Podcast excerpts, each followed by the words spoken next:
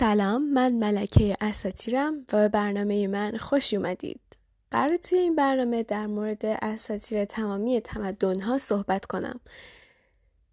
این برنامه قرار بودش که اول به صورت ویدیو توی یوتیوب آپلود شه و توی اینستاگرام ولی بعد دیدم که خیلی وقت گیر میشه اگه من بخوام عکس بذارم شلوغش کنم بعد دیدم پادکست خیلی بهتره. میشینی ظرفاتو میشوری دوخت دوزاتو می‌کنی.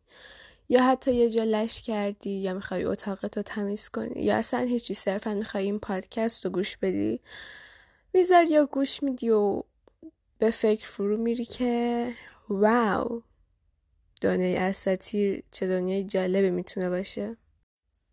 اول می‌خوایم بدونیم که استوره چی هست. استوره یه کلمه عربی هست که از واژه یونانی هیستوریا به معنای جستجو، آگاهی و تاریخ گرفته شده و در واقع خیلی جاها با افسانه اشتباهش می‌گیرن و یا برعکس خیلی فکر می‌کنن که اسطوره واقعی هست خیلی هم واقعی هست و در واقع اونو جزو از تاریخ می‌دونن. در حالی که دوتا تعریف اشتباهه. تاریخ یه چیزیه که ما براش مدرک های قطعی داریم. تو خیلی جاها علمی ثابتش کردیم که این اتفاق افتاده و در واقع یه چیزیه که ما اینو واقعی تلقی می‌کنیم. ولی مثلا افسانه یه چیزیه که کاملا ریشه توی باورهای عامه مردم داشته و داره. به خاطر ترسهاشون ندونستنهاشون یه سری داستان ها و خرافه ها به وجود اومده که به اینا میگن افسانه. ولی استوره فرق داره. استوره بخشیش تاریخیه بخشیش هم نمیشه اثبات کرد که آیا تاریخی هست تاریخی نیست. به اینش که نمیشه اثبات کرد میگن استوره که البته بخوایم واردش بشیم خیلی بحث عمیقی میشه. شاید من باید اپیزودها در مورد اینکه استوره واقعا چی هست صحبت کنم.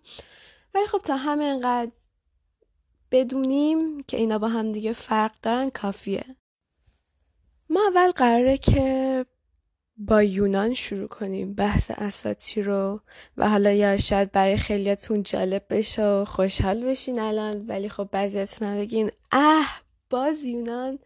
من کاملا احساساتون رو درک می‌کنم. به خاطر اینکه خودم یه مدت کشت مرده یونان بودم. ولی هر چقدر که بیشتر رفتم حالا تمدنهای مختلف رو دیدم دیدم نه بقیه می‌تونن چیزای جالبتری داشته باشن. ولی بحث اینه که اساتیر یونان خصوصا خدایانشون خیلی به ماها نزدیکن خصوصیات اخلاقشون خیلی به آدم نزدیکه. خدا هستن ولی دروغ میگن کلک می‌زنن و خیلی کارهای دیگه می‌کنن که ما هم می‌کنیم و حتی شکل و قیافهاشون هم خیلی بیشتر شکل ماست خدایان بقیه تمدن ها برای همین ما با یونان شروع می‌کنیم و ذهنمون آماده تره تا بقیه چیزا رو هم ببینیم. و اینکه من قرار نیست توی این پادکست اصلا اصلا با زبون ادبی صحبت کنم قرار همینجوری کاملا محاوره و راحت باشه. چون اینجوری خیلی باحال تره و شنیدنی تره بیاین با هم رو راست باشیم. داستان ما از آفرینش شروع میشه. از اینکه دنیا چجوری به وجود اومد. منتظرین احتمالا بگم که خب زئوس این کار رو کرد ولی باید بگم که نه نه نه نه نه. ما فعلا با زئوس هیچ کاری نداریم. شاید بگین پس میریم قبلتر دیگه از تیتان ها شروع شد. ولی خب باید بگم که باز هم نه. ما هنوز قرار بریم قبلتر از تیتان ها احتمالا فکر می‌کنین که مگه دیگه قبل از تیتان ها چی می‌تونسته بوده باشه؟ خیلی چیزهای جالب. میریم به اول اول اول اولش. وقتی که هیچ چیزی به جز آشفتگی وجود نداشت. وقتی میگم آشفتگی منظورم خود خود خود آشفتگیه. آشفتگی یا کیاس یا حالا تلفظی که ما از شخصیت آشفتگی توی اساطیر یونان داریم خاوس بهش میگیم. و خاوس میشه در واقع اولین خدای کهن ما.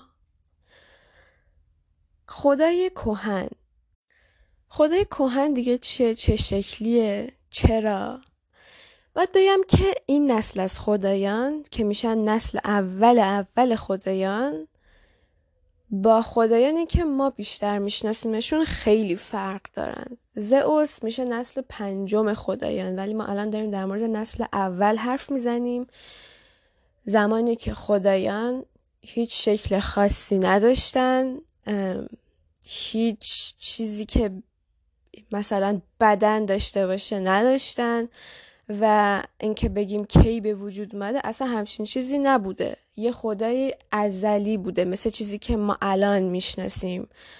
یا تو خیلی از ادیان ابراهیمی یا دین زرتوش هست که خدایی بوده که از اول بوده و هیچ اونو به وجود نیاورده. بله ما همچین چیزی تو یونان داشتیم و این خیلی جالبه به خاطر اینکه واو یعنی یک روزی بوده توی هزاران سال پیش با اینکه مثلا بعدش خیلی از خدایان میاد و همه میگن واو بت پرست بت پرست. ولی خب یه خدایی هم داشتن که ازلی بوده و اون خاوس و آشفتگی بوده. حالا می‌خوایم یکم وارد فلسفه بشیم. یه شخصی بوده به اسم آنکسیمندروس که بهش میگیم آنکسیمندر. آنکسیمندر یه فیلسوفی بوده که میاد یه نظریه جالبی بیان می‌کنه. میگه که جهان از یه ماده واحد تشکیل شده که توی همه موجودات این ماده وجود داره. فیلسوفایی که قبل آناکسیمندر و بعدش بودن اعتقاد داشتن که کل جهان از فقط آب به وجود مده یا فقط باد به وجود مده ولی آناکسیمندر میاد میگه که ما یه ماده داریم به اسم آپیرون. آپیرون بینهایت هست. یعنی اسمش یعنی بینهایت. بدون حد و مرز. آنکسیمندر میاد میگه که خب اگه من از آب به وجود اومدم آب یه چیز کامل نیست. یه چیزی ضد آب هم وجود داره.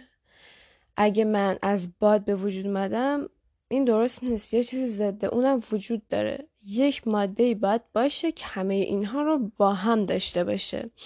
و خب اسمش رو می‌ذاره آپیرون و حالا اینو گفتیم که بگیم خاوس یک همچین موجودی بوده که نمیشه گفت حالا از آپیرون تشکیل شده بوده یا اون آپیرون بوده یا آپیرون خاوس بوده.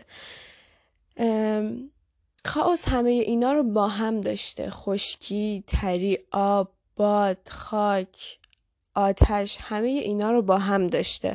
و در واقع انکسیمندر اعتقادش به این بوده که ما همه از این ماده به وجود اومدیم و وقتی یک اتفاقی افتاده این وسط که این تری و خشکی این چیزای ضد هم از همدیگه جدا شدن حیات به وجود اومده. و وقتی که ما دوباره بمیریم دوباره تبدیل میشیم به همون ماده واحد یعنی آپیرون.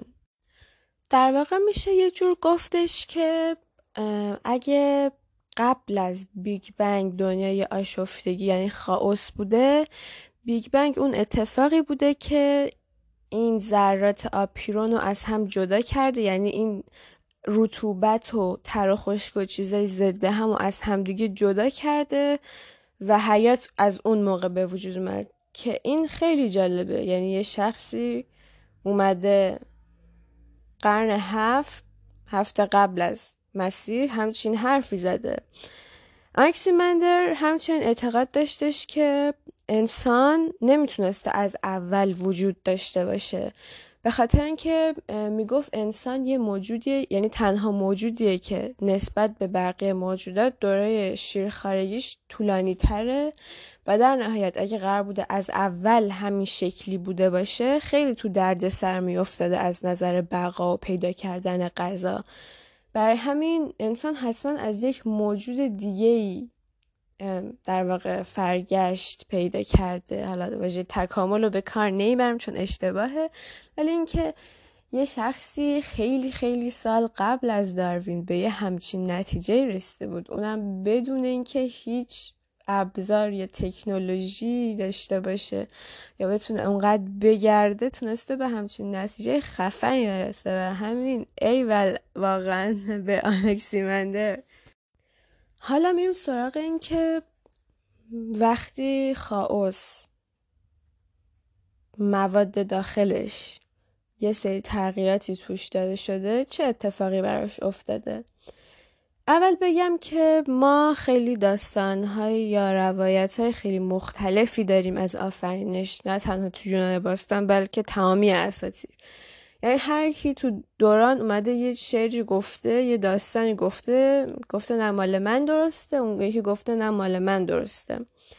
از خاوس چند تا حالا بگم بچه به وجود میاد نه مثل بچه نوزاد نه. یعنی یک موجود دیگه عین خودش یه خدای کهن و ازلی به وجود میاد. حالا نمیشه گفت ازلی به خاطر اینکه از خاوس به وجود اومده ولی خب توی بعضی از روایت ها میگن که خاوس و این چند تا چیز دیگه با هم به وجود اومدن. بعضیا میگن که نه اینجوری نبوده جفت جفت ترکی به وجود اومده. ولی خب ما طبق داستان هزیود پیش میریم. هزیود یه شاعر یونانی بوده. قرن هشت نه, قبل از میلاد زندگی می‌کرده. با هومر نمی‌تونم بگم دقیقا هم دوره بوده یا نه. ولی خب بعد هومر شناخته شده ترین شاعر یونان بوده. طبق اشعار هزیود که یه شعرم داره به اسم شجرنامه خدایان اول خاوس بوده و بلافاصله حالا بعد از خاوس گایا و تارتاروس به وجود میان که احتمالا اسم این دوتا رو خیلی شنیدین. گایا الهه زمین هست زمینی که روش هستیم و تمامی موجودات روی اون. تارتاروس یک مکان تاریک و سیاه چاله طوریه که زیر زمینه. یعنی پس در واقع اول گایا که زمینه به وجود اومده بعد که زمین به وجود اومد زیرش هم به وجود اومد که میشه تارتاروس. توی حالا اگه خیلیاتون شنیده باشین تارتاروس یه جور به سیاهچاله خدایان معروفه که حالا با هر کی می جنگیدن که اون کشته نمی شده می اون تو. ولی خب فعلا چون اول زمان هستیم تارتاروس فعلا توش خالیه هیولایی چیزی توش زندگی نمی‌کنه به جز چند تا موجودی که دوباره قراره به وجود بیان. بعد تارتاروس یه موجود دیگه هم به وجود میاد به اسم اروس یا خدای عشق.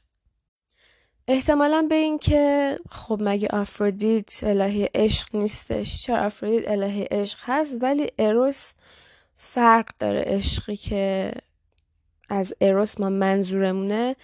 این شکلیه که اروس هیچ وقت مستقیم تو هیچ کدوم از داستان ها اسمش نیومده. یعنی صرفا وقت تو داستان دو نفر عاشق همدیگه میشن خود اون عمل عاشق شدن خود اروس هست. و نه اینکه به صورت حالا یک هیکلی چیزی ظاهر شو اینا نه. البته توی جلوتر که حالا بریم آفرودیس یه بچه ای داشته یه پسر داشته به اسم اروس که معادل یونانیش میشه همون کیوپید که یه الهه یه خدای بالداریه.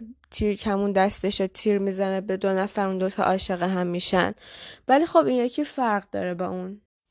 وقتی که این چهار تا دیگه به وجود میان خاوس کایا تارتاروس و اروس از خود خاوس دوباره دو تا چیز دیگه به وجود میاد به اسم نیکس و اربوس نیکس الهه شب هست.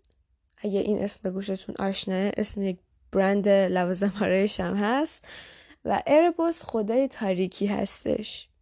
و اینکه خب حالا شاید بگین چرا چرا شب و تاریکی چه فرقی دارن که جدا از همدیگه به وجود اومدن؟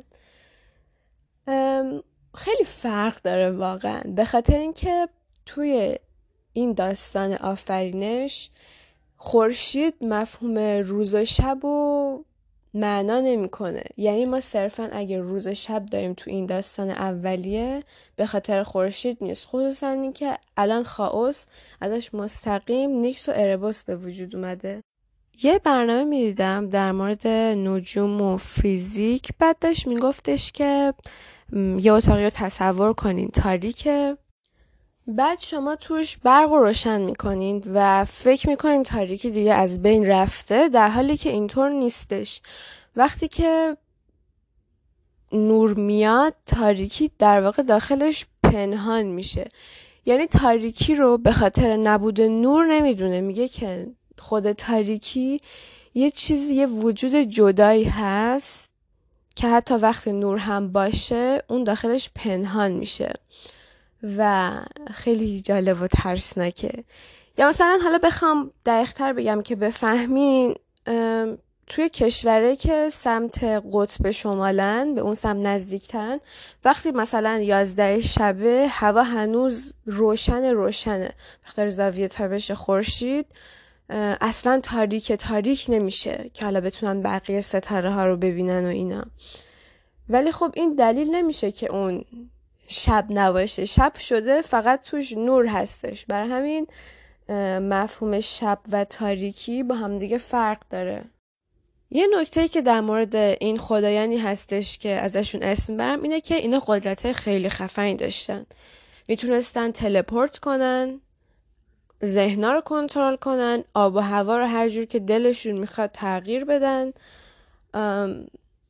خیلی کارا می‌تونستن کنن. یعنی انگار که هرچی فیلم های علمی تخیلی و قهرمانی اینا دیدین رو جمع کنین خفنترین قدرت ها رو با هم قاطی کنین. این میشه قدرت های خدایان کهن. و بعضیشون حتی می‌تونستن خود خود سرنوشت رو هم تغییر بدن. و این خودش خیلی جالبه. به خاطر اینکه ما دیگه تو داستانهایی که جلوتر می‌خونیم مثلا طرف سرنوشتش اون بوده که این کارو بکنه. دیگه پذیرفته یا حالا باهاش مقابله کرده یه حد و مرزی داشته. ولی این خدایان جوری هستن که می‌تونن حتی اینو هم عوض بکنن. انگار که دنیای ما یه نمایش خیمه شب بازی باشه. اونا قشنگ عوامل پشت پردن و این خیلی جالبه به خاطر اینکه کاراشون خیلی ساده است. خدای شب خدای تاریکی آشفتگی زمین. یعنی یه سری چیزاست که ما روزانه می‌بینیم باشون سر و کله می‌زنیم. خیلی برای ما عادی و نرماله و در واقع شاید همین عادی و نرماله هست که ما نمی‌فهمیم. شاید ذهنمون دیگه قد نمیده. خلاصه میریم جلوتر. از نیکس و اربوس خیلی بچه به وجود میاد. ببینید خیلی نقاشه وجود داره از نیکس و اربوس. حالا نمیشه گفت اونا هم بدن داشتن ولی خب نمیشه گفت هم نداشتن. یعنی با توجه به اینکه خدایان خیلی قدرتمندی بودن می‌تونستن برای خودشون بدن درست کنن. می‌خواسته نداشته باشه نداشته. ولی خب آره این شکلی بوده که نیکس و اربوس بچه دار میشن و خب شاید بگین که اوه دوتاشون که از یه نفر یعنی خاوس به وجود اومد. پس یعنی خواهر برادرن. ببینید تو یونان قرار خیلی از این چیزا ببینید. نه تنها تو یونان تو تمامی اساتیر که حالا خواهر برادرن خدا ازدواج می‌کنن بچه داشتن مادر و پسرن. یه کتابی هست به اسم پرسی جکسون و خدایان المپ که حالا اسم یک سری از جلدهاش هست. جلده بقیهش اسم متفاوتی داره. نویسندش اسمش هست آقای ریک که این داستانش در مورد اینه که یه پسری هست تو زمان مدرنی که ما زندگی می‌کنیم با خدایان یونان آشنا میشه. و خدایان یونان هم خیلی مدرن شدن. مثلا آپولو به جای که حالا قبلا با عرابش می‌رفته خورشید رو این ورون ور می‌کرده باعث طلوع و غروب خورشید می‌شده الان دیگه با بوگاتیش این کارو می‌کنه. یا مثلا هرمس اگه خدای پیام رسانی بوده الان دیگه با اینترنت و گوشیش سریع همه کاراشو انجام میده. و خب این خیلی داستان جالبیه. بعد توش میاد به یه سری مثلا سوال هایی که پرسی تازه آشنا داره میشه با این خدایان اشاره می‌کنه که مثلا میگه اه واقعا نه مثلا خواهر برادرن اینا. که یکی بهش جواب جالب میده میگه که ببین خدایان مثل ما دی ان ای ندارن که مثلا بگن وای تو ژنتیکی فلان میشی و حالا یا ما ژنتیکی نباید با هم باشیم و اینا بر همین زیاد خودتون رو درگیر داستان خدایان نکنین. خلاصه از نیکس و اربوس خیلی بچه به وجود میاد که تو این اپیزود اصلا نمی‌رسم همشون رو بگم ولی جوری هم نیست که من حس کنم بگم نباید اینا رو بگم. ولی خب همینجور که کم کم میریم جلو چند تاشون رو اسم می‌برم داستانای مربوطه بهشون رو میگم. اینجور نیست که من بیام به ترتیب همه خدایان رو اسم ببرم. حالا که شماها فهمیدین چی به چیه بیام داستانش رو توضیح بدم. نه این شکلی نیستش. اون دوتا بچه اسمشون هست همرا و اتر. همرا الهه روز و اتر خدای روشناییه. و باز ما به این چیز می‌رسیم که روز و روشنایی دیگه چه فرقی دارن؟ که فکر کنم اگه یکم فکر کنیم جوابش رو پیدا می‌کنیم. هر روشنایی روز نیست. مثل ستاره های شب. که البته خورشیدم یه نوع ستاره است. پس ما اگه فرض رو بر این بگیریم که فقط شب ها که ستاره ها هست پس یعنی این شبه پس انگار همیشه شبه چون خورشیدم یه ستاره است. ولی خب نه مثل وقتی که ما شم روشن می‌کنیم لامپ روشن می‌کنیم یا هزار تا چیز دیگه گوشیمون رو روشن می‌کنیم میشه روشنایی یا همون اتر. و خود مفهوم روز هم مثل نیکس دقیقا مخالفش میشه شب. دقت کن اینجا خورشید به وجود اومده ولی ما هنوز چیزی به اسم خدای خورشید و اینا نداریم. فقط فعلا همرا و اتر داریم. داستان روز و شب دیگه اینجوری میشه که اینا همه توی تارتاروس زندگی می‌کردن. نه همشونا فقط همرا و نیکس. مثلا اربوس بین دنیای زیرین و زمین و بیرون زمین وجود داشت. دنیای زیرین یکم پایین تر از تارتاروسه. بعد اینو در نظر ببین که اون موقع زمین رو صاف می‌دونستن یونانیا پس شما یه کره زمین رو در نظر نگیرین که بگین خب اگه تارتاروس زیر سطح زمینه بعدش دنیای زیرین ما از اون طرف سطح که می‌زنیم بیرون نه. تصور کن یه زمین صافه اینا همه زیرشه. اربوس بین دنیای زیرین و زمین و بیرون زمین بوده که این بیرون زمینش خیلی جالبه به خاطر اینکه یه جور به این اشاره می‌کنه که تاریکی همه جا هست. داستان اینجوریه که توی روز نیکس تو تارتاروس بوده یعنی وقتی همرا بیرون بوده نیکس تو تارتاروس بوده بعد بلا فاصله که همرا میومده نیکس می‌رفته بیرون پیش اربوس شب می‌شده. و همرا و نیکس هیچ وقت نمی‌تونستن مادر و دختر هم دیگر رو ببینن. و خب حالا این سوال به وجود میاد که پس چجوری به دنیا اومده ازش نمی‌دونم. این این استوره است می‌تونه هر چیزی توش باشه. البته بعضی چیزا باید توش منطقی باشه ولی خب شاید اینجوری بوده که بلا فاصله که همه از نیکس میاد بیرون. خب اینجوری نبوده که دیگه بزرگ شه و فلان و اینا. شاید مستقیم حالا یا رفته تو تارتاروس شب بوده یا مستقیم رفته بیرون نیکس رفته تو تارتاروس روز شده. بعدها خیلی بعدها تر که گایا دیگه بچه دار میشه و از نسلش تیتان ها به وجود میان. یه تیتانی بوده به اسم اوس یه الهه سپید دم که معادل رومیش میشه اورورا همون سپید دم. اوس که میاد به نیکس و همرا یه بریکی یه استراحتی میده که دیگه وقتی شب می شده و قرار بوده روز نیکس میمده تارتاروز بعد اوس می‌رفته که سپیده دم شه. بعد اوس که برمیگشته همرا می‌رفته. اینا یه فرصتی داشتن که همدیگر رو ببینن. خیلی موضوع جالبه.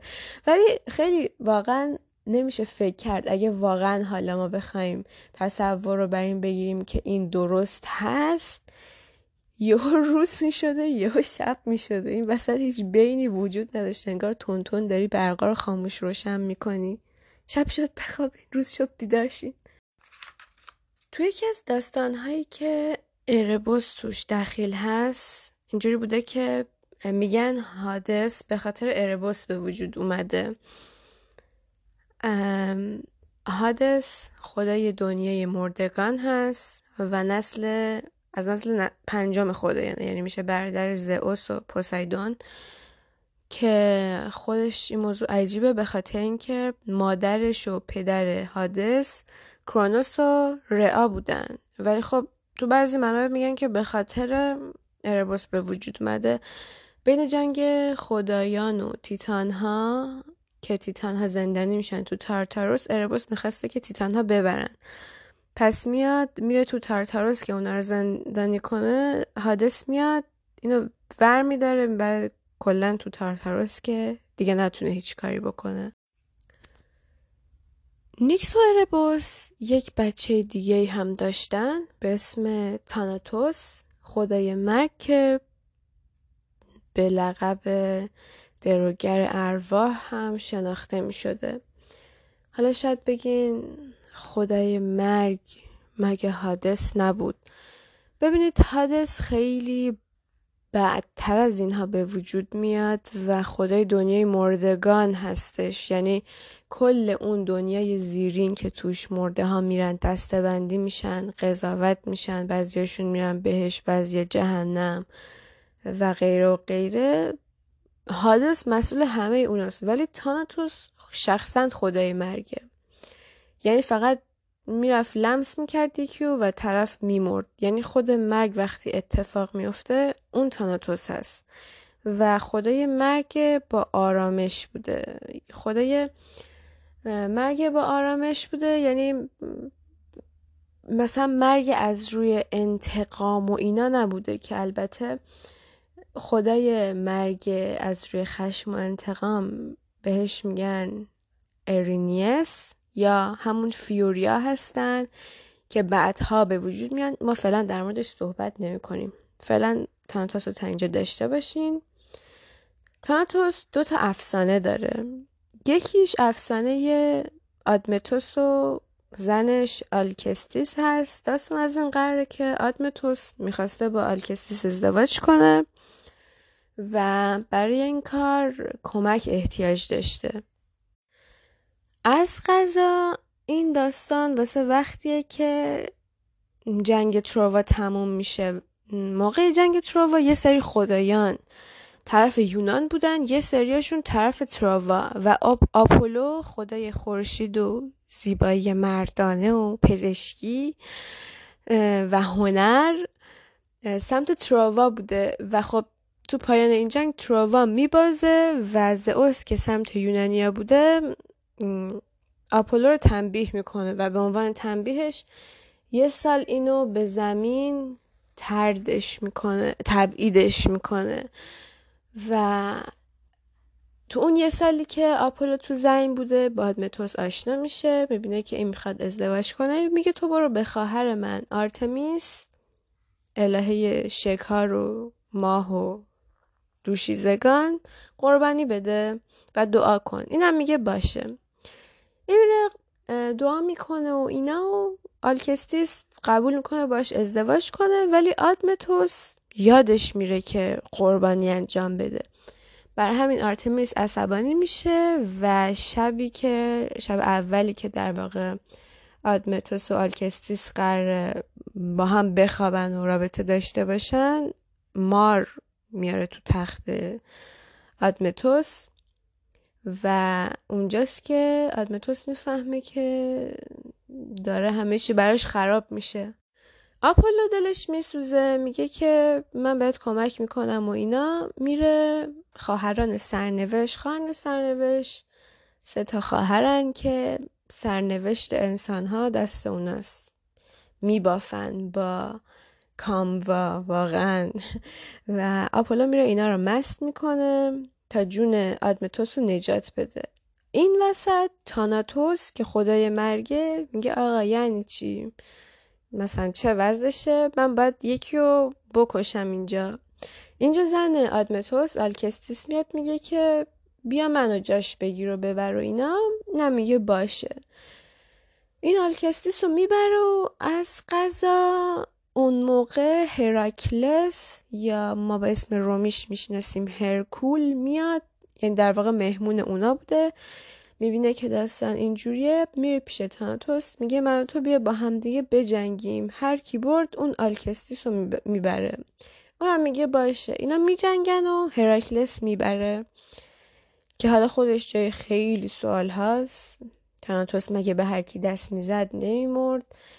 مگه جز خدایان اولیه نیست؟ چجور یه هراکلس نیمه خدا می‌تونه اونو شکست بده که شاید این توانایی هراکلس رو میرسونه؟ چون به حال قهرمان خیلی بزرگی بوده برای یونانی هم. هرکلس برنده میشه آلکستیس رو برمیگردونه به دنیای زنده ها و در واقع اینجا تاناتوس میگه که خب این عادلانه بود. این جنگ من می‌ذارم ببریش. پس یعنی یه جورایی اگه نمی‌خواسته قبول نمی‌کرده که این ببرتش. داستان دیگه که تاناتوس توش هست افسانه سیزیف هست. که حالا این افسانه هست ولی توش یک سری چیزا هست که باز نمی‌تونیم بگیم واقعی بوده یا نه. استوره خطابش می‌کنیم. داستان از این قراره که سیزیف کی بود؟ یک پادشاه خیلی وحشتناک و ستمگر. رو اصابترین آدمی که می‌شناسین رو تصور کنید اون سیزیفه. با اینکه خیلی به کشاورزی و تجارت کمک می‌کنه تجارت مردمش ولی از اون طرف خیلی بد جنس بوده. می‌زده مهموناشو میکشته نمی‌دونم. همینجوری مردم رو سلاخی می‌کرده که قدرتش رو بیشتر کنه و به همه نشون بده من خفنم و فلان و اینا.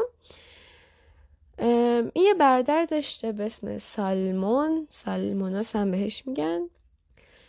اینا تا از همدیگه متنفر بودن. سالمونوس یه دختر داشته به اسم تیرو. سیزفوس میاد. دختر اینو اقوا می‌کنه از دخترش استفاده می‌کنه که برادرش رو بکشه و خودش برسه پادشاهی. خیلی لاشی بازی بوده ولی کار سیزیفوس به اینجا ختم نمیشه. باز چی کار می‌کنه؟ یه نیمفی بوده نیمف بهش میگیم هوری ولی خب من از این به بعد دیگه همون نیمف رو استفاده می‌کنم. به اسم آژینا. آژینا یه نیمفی بوده که زئوس ازش خیلی خوشش میومده حالا یا می‌دونین یا نمی‌دونین زئوس خیلی عاشق این و اون می‌شده. و خب آژینا هم یکی از اون اشخاص بوده. وقتی که زئوس عاشق آژینا میشه اینو برای یه جزیره پدر آژینا که خدای رودخونه بوده هی میگه آقا دختر من کو فلان و اینا. سیزفوس می‌بینه آژینا رو و بهش تجاوز می‌کنه و جای آژینا رو به پدرش لو میده. ما داستان همینجا نگه میداریم. دوباره مرور می‌کنیم. برمیگردیم بقب زئوس خدای خدایان رئیس همه. که عاشق زنای مختلف می شده و وقتی که عاشقشون می شده باید باهاشون می خوابیده و اونا دیگه مال زئوس بودن. می‌فهمه که سیزیف اومده به اون شخصی که زئوس خوشش اومده تجاوز کرده. پشم هام یعنی یک آدم چقدر می‌تونه احمق باشه. و حتی این کار شجاعانه تلقی نمی‌کنم احمق باشه که همچین کاری کنه. اونم نه هر خدایی. زئوس. و زئوس خیلی عصبانی میشه. میگه اینو چیکارش کنم؟ به خود تاناتوس به خود خود خدای مرگ. میگه تو بیا اینو ببر قل و زنجیرش کن تو دنیای مردگان. تاناتوس هم میاد و اینو قل زنجیر میاد بکنه که ببره دنیای مردگان. میبرتش دنیای مردگان اونجا که زنجیرش رو در میاره و اینا سیزی فش میاد که تو چجوری اینا رو استفاده می‌کنی و اینا. بعد از طرف سیزیف تعجب می‌کنه چون معمولا کسی که قرار بمیره و اینا اول یه شخصی هست به اسم کارون تو دنیای مردگان که میاد روح رو می‌بره بعد حالا یه سری اتفاقا و اتفاقات میفته. اینجور نیست تاناتوس مستقیم بیاد تو رو بگیره ببره. میگه بیا به من یاد بده چجوری این کار رو می‌کنی و فلان و اینا. تاناتوس که میاد بهش یاد میده این سری زنجیر رو می‌گیره و خدای مرگ رو قل زنجیر می‌کنه. شاید بگین چقدر احمقانه تاناتوس خدای مرگ دروگر ارواح به دست سیزیف زندانی شده. اونم یه خدای کهن. چطور همچین چیزی ممکنه؟ من شخصا فکر می‌کنم که اول که این داستان می‌خواد نشون بده چقدر سیزیف آشغال بوده عوضی بوده. یکی دیگه این که تاناتوس از خدایان کوهن رسما چیزی از انسان ها نمی‌دونسته. وظیفش فقط بوده که زمان مرگشون رسید اینا رو یه جوری بکشه و اینا. بعد خیلی هم تو اون داستانش با هراکلس عادلانه این جنگ قبول می‌کنه. خیلی صاف و معصوم و دلش پاکه. ولی خب خدای مرگ قل و زنجیر میشه و چه اتفاقی میفته؟ خدای مرگ چون دیگه نمی‌تونه وظیفه مرگ رو انجام بده در نتیجه هیچ کسی تو اون مدت نمیمرده.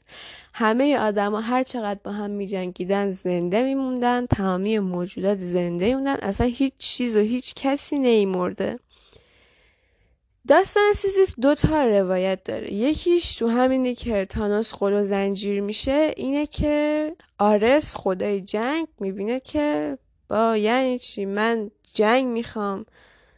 هیچکی که نمیره. من چیکار کنم؟ چیکار کنم؟ میره دنیای زیرین و تاناتوس از غل و زنجیر در میاره نجات میده.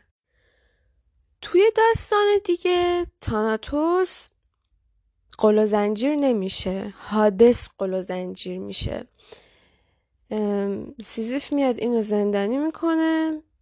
بعد باز هم هیچ موجودی نمی‌مرده و چون هیچ موجودی نمی‌مرده خب سیزیف هم نمی‌مرده قطعا دیگه.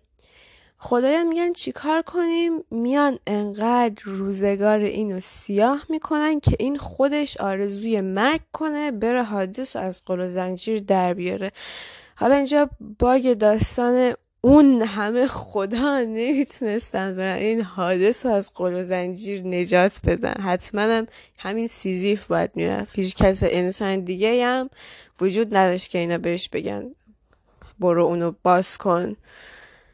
شاید اونا هم یعنی خدایان هم یه لجبازی با حادث داشتن. از اونجا که حادث رو هیچ وقت به المپ دعوت نمی‌کردن و جزو المپیان نبوده و حالا اینا رو جلوتر توضیح میدم.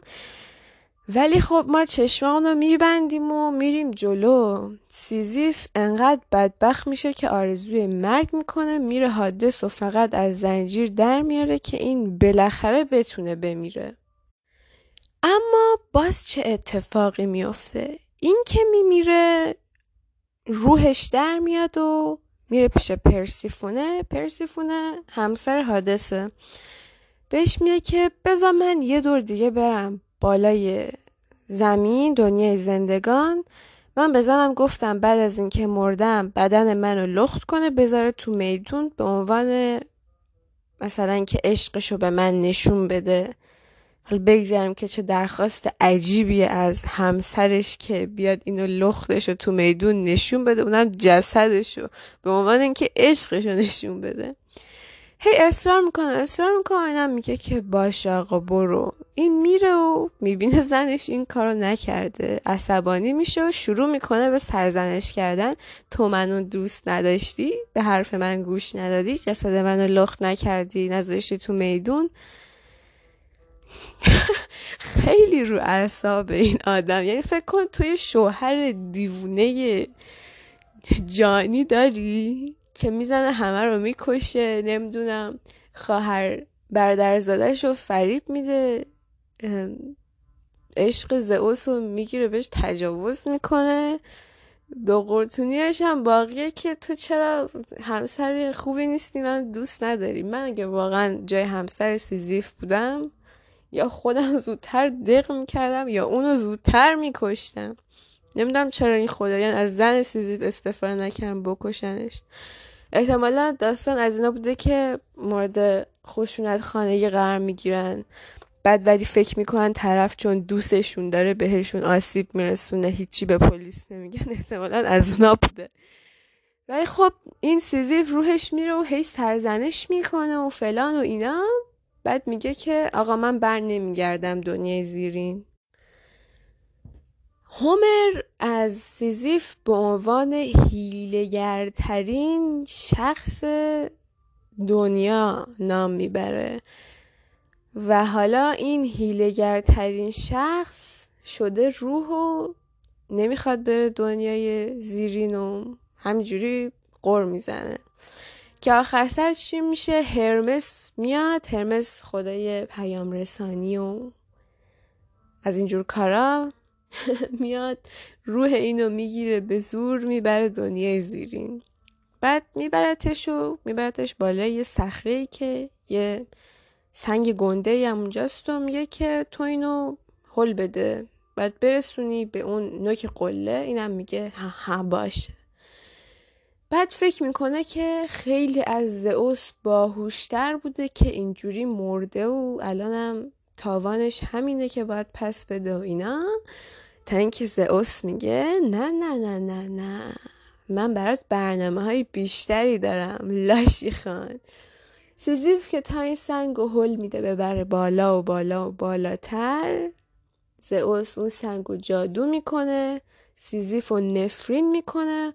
و اون سنگ وقتی می‌رسه به قله دوباره میاد پایین و سیزیف نفرین میشه که تا ابد و در همین کار رو فقط انجام بده. و اینکه دل من خنک میشه واقعا. احتمالا خیلی شنیدید که به کسی که همش کار سخت و طاقت فرسا و بیهوده انجام میده میگن سیزیف وار کار می‌کنه یا یه همچین چیزی یا شاید کتاب آلبر کامو رو خونده باشین. من همش رو نخوندم ولی آدم همش فکر می‌کنه که سیزیف چه آدم بیچاره ای بوده. ولی خب در واقع سیزیف واقعا به اون چیزی که باید می‌رسید رسید. یعنی اگه فقط میمرد و حالا می‌رفت که مجازاتی هم می‌شد و اینا کافی نبود. این باید اینجوری زجر می‌کشیده.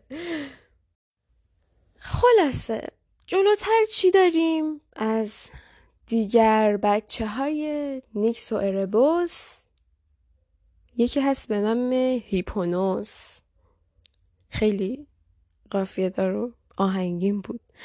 هیپونوس خدای خواب کلمه هیپنوتیزم هم از همین اسم گرفته شده.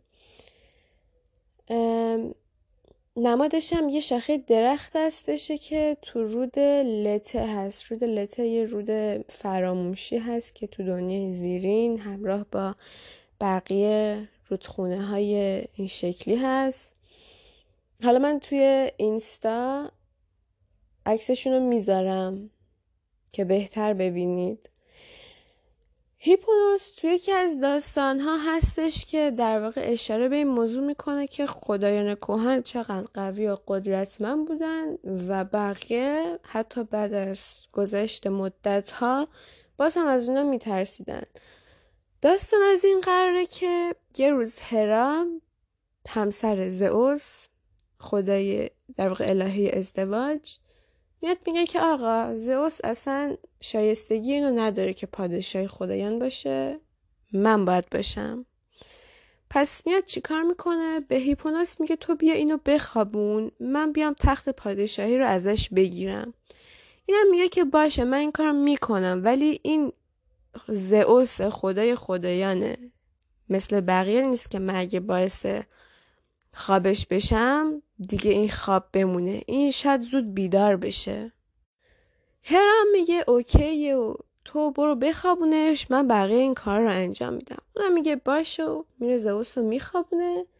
هرا تا میاد کارش رو انجام بده و اینا. زئوس از خواب بیدار میشه و می‌فهمه که چه اتفاقی داره میافته و خیلی عصبانی میشه. و میره که هیپ هیپونوس رو تنبیه کنه. هیپونوس از ترس زئوس فرار می‌کنه میره پیش مادرش نیکس توی تارتاروس.